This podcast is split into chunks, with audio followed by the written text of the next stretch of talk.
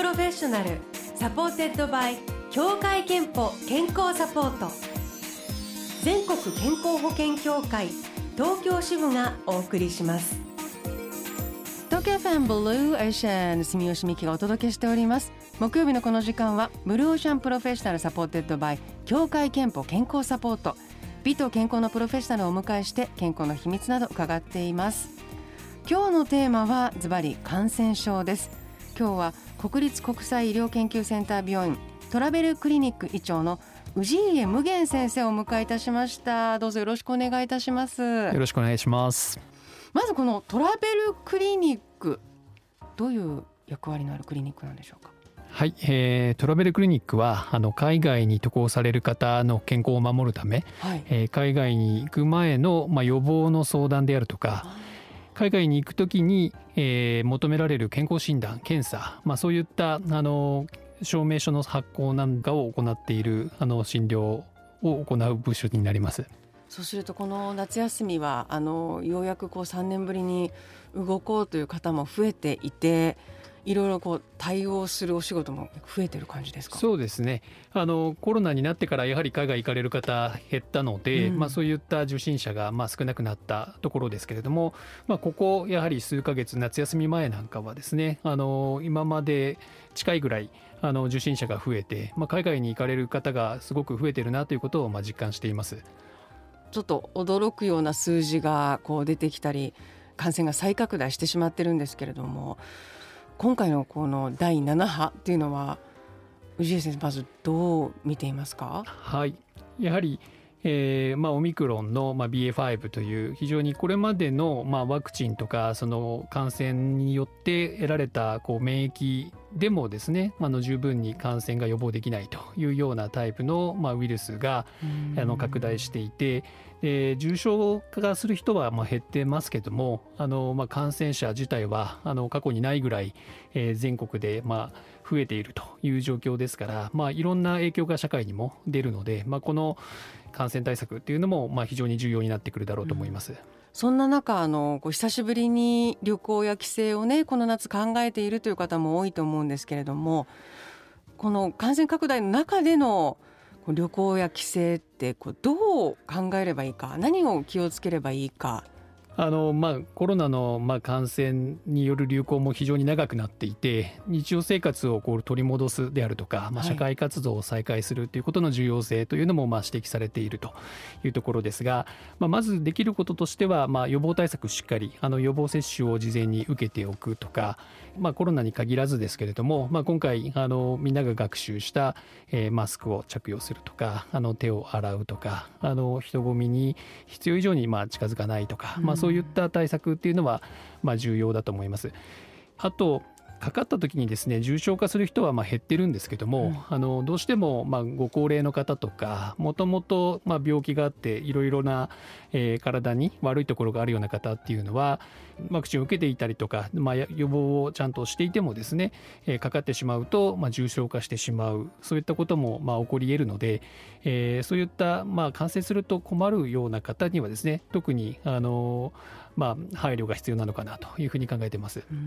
あの海外旅行をね久しぶりに予定している方もいらっしゃると思うんですけれども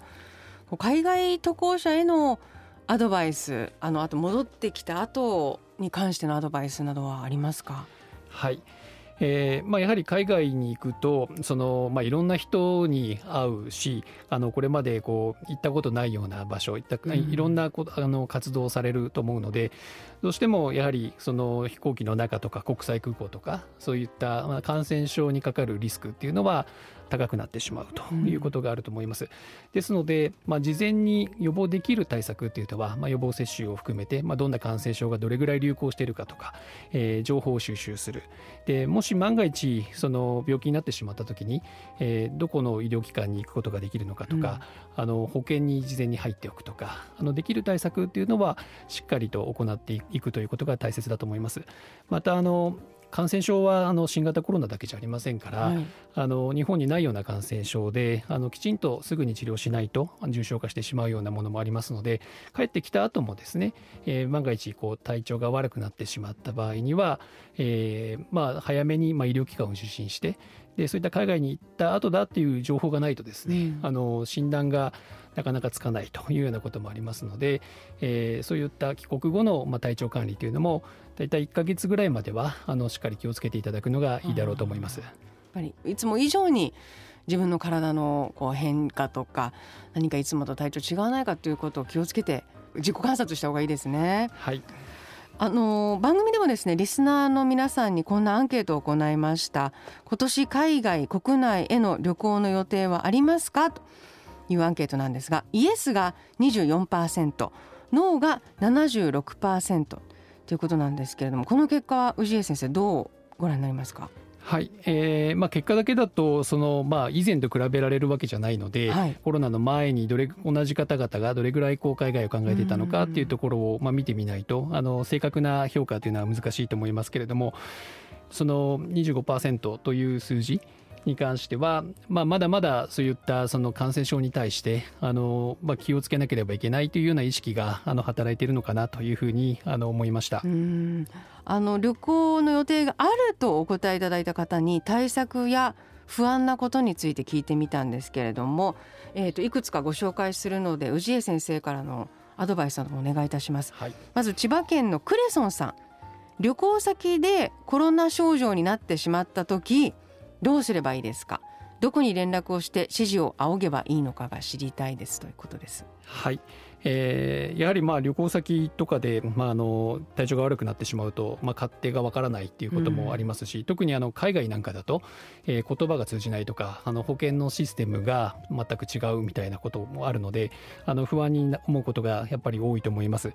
国内か海外かによってもちょっと違ってきますけどもあのやはり適切な医療機関をあの受診することがまあ大事ですので先ほどお話したように保険に入っていれば、まあ、保険会社に電話してその受診できる医療機関を紹介してもらったりとか、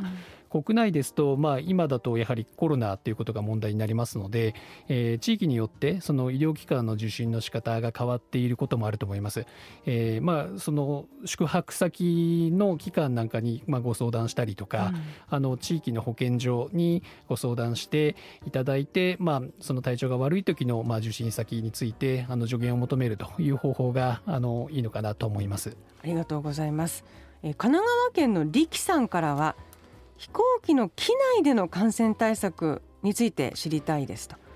えー他にもあの新幹線の中という質問もあったんですけどこういう機内や新幹線の中いかがでしょう？はい長時間の移動を要するような場合っていうのは、まあ、近くにまあ普段とあの一緒にいないような方がたくさん座っているような状況で、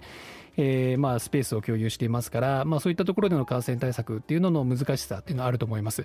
まあ、できることとしてはやはりその同じですけれどもその、まあ、感染経路を断つということが大事ですので、えー飛沫感染であればマスクを着用して、できるだけあの食事とかをするときにはこうあんまり大大声で話したりとかあのしないようにするとか、えーまあ、何かこう物に触った時とかにですねまた食事をされ取られる前とかには、まあ、手を洗っていただくとか基本的な感染対策が大切になってくるだろうと思います。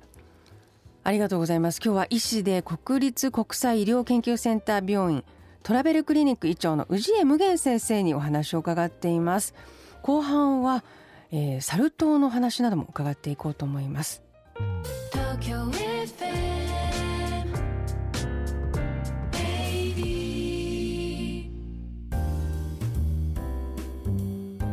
Blue Ocean Professional supported by 協会けんぽ健康サポート。今日はテーマ感染症で医師で国立国際医療研究センター病院トラベルクリニック医長の氏家無限先生にお話を伺っております。氏家先生はあのアフリカや東南アジアでも医療や研究活動をこれまでに行ってこられたと。聞いてるんですけど具体的にはどんな場所でどんな、活動を行っていらしたんですか？まあ、今国立国際医療研究センターに行って働いてるんですけどその前にはあの長崎大学の熱帯医学研究所っていうところにはあまあ勤務していたので、まあ、そのような関係でアフリカのマラウイ、えーマラリア対策の蚊帳を配るお手伝いをしてでマラリアにどれぐらいみんながその住住民の方がかかっているか調査をするというようなこともしましたし、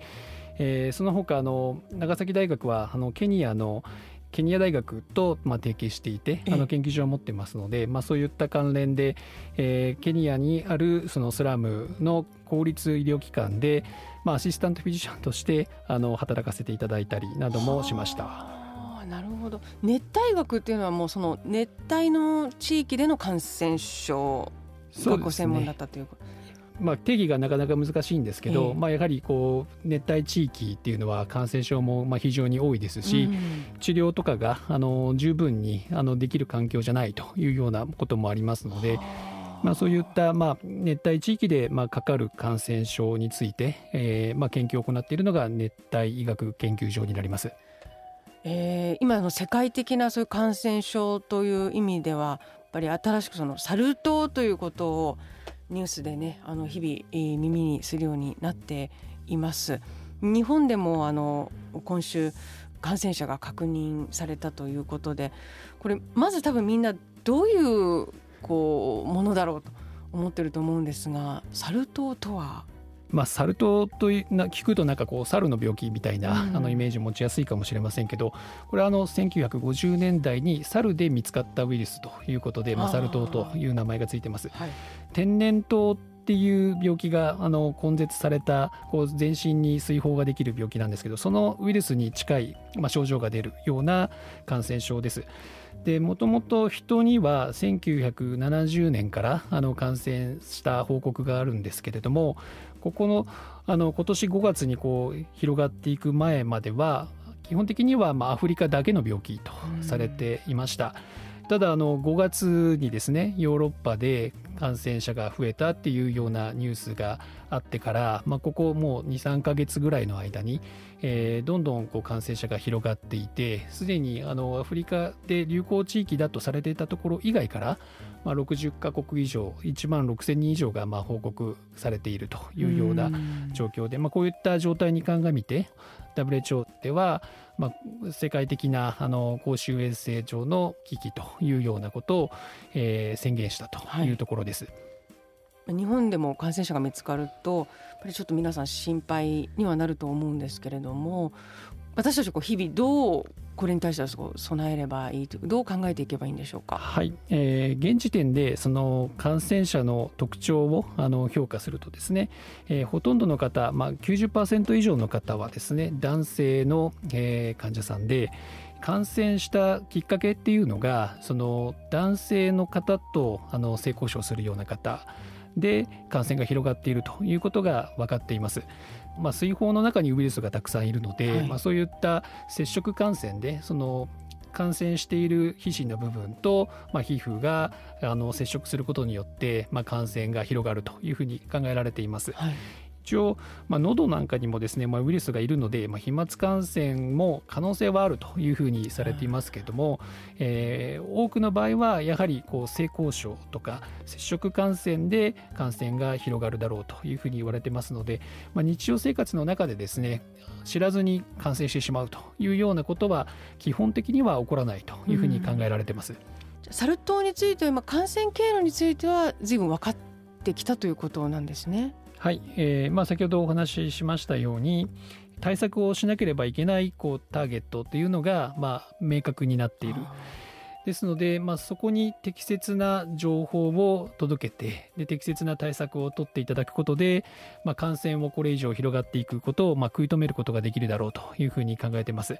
えーそのためにはやはりお互いの円滑な、まあ、コミュニケーションが、まあ、はい大事になってきますので、えーそういった患者さんを差別したりしない、まあ、社会環境というものもあの大切なあの観点だと思います。予防対策といいますかこう感染対策みたいなことで言うとあのやはり基本的な感染対策今あの新型コロナの予防であの公共交通機関の中とか人混みでは、まあ、マスクをしましょうとか、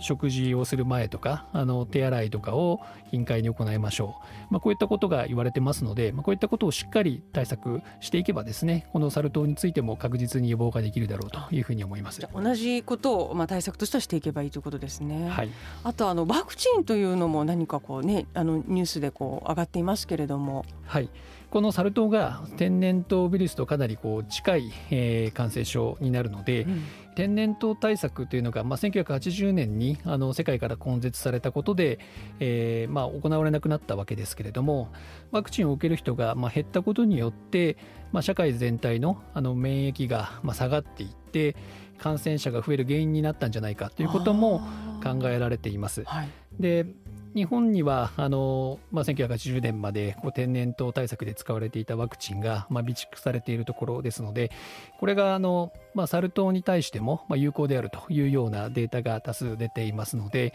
えーそういった、まあ、ワクチンの活用ということについてもあの今後検討がされていくんだろうというふうに思います。なるほどそうするとあの私たちはもしかしたらあのまたこの天然痘のワクチンを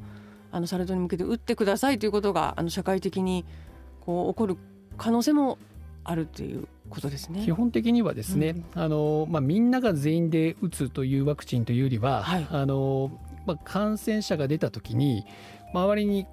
広がっていくことを食い止めるために、まあ、濃厚接触者っていうんですけどもああの一緒に暮らしている方とか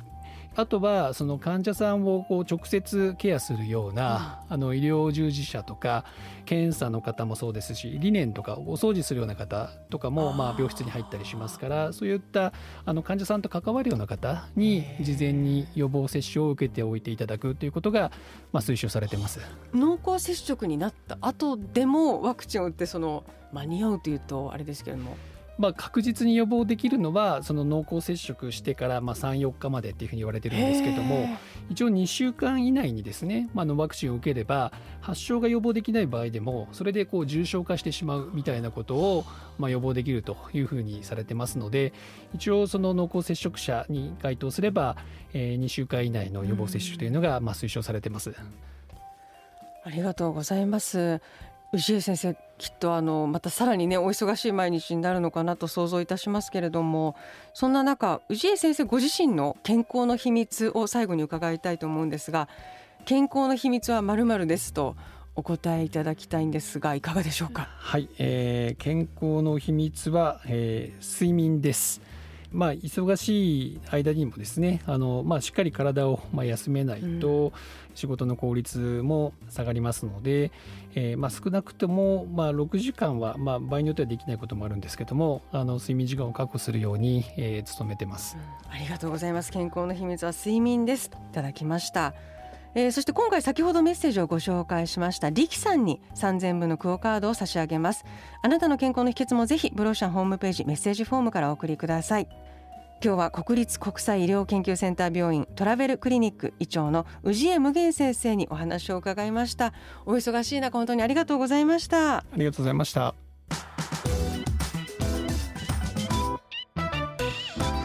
Tokyo FM 80あなたの健康をサポートする協会憲法東京支部からのお知らせです新型コロナウイルスの感染を警戒して必要な検診や受診まで控えていませんか？行き過ぎた受診控えは健康上のリスクを高めてしまう可能性があります。コロナ禍でも検診や持病の治療お子様の予防接種などの健康管理は大切です。医療機関や検診会場では換気や消毒でしっかりとした感染予防対策を実施しています。健康に不安がある場合はまずかかりつけ医に相談しましょう。 Blue Ocean Professional supported by 協会けんぽ健康サポート。全国健康保険協会東京支部がお送りしました。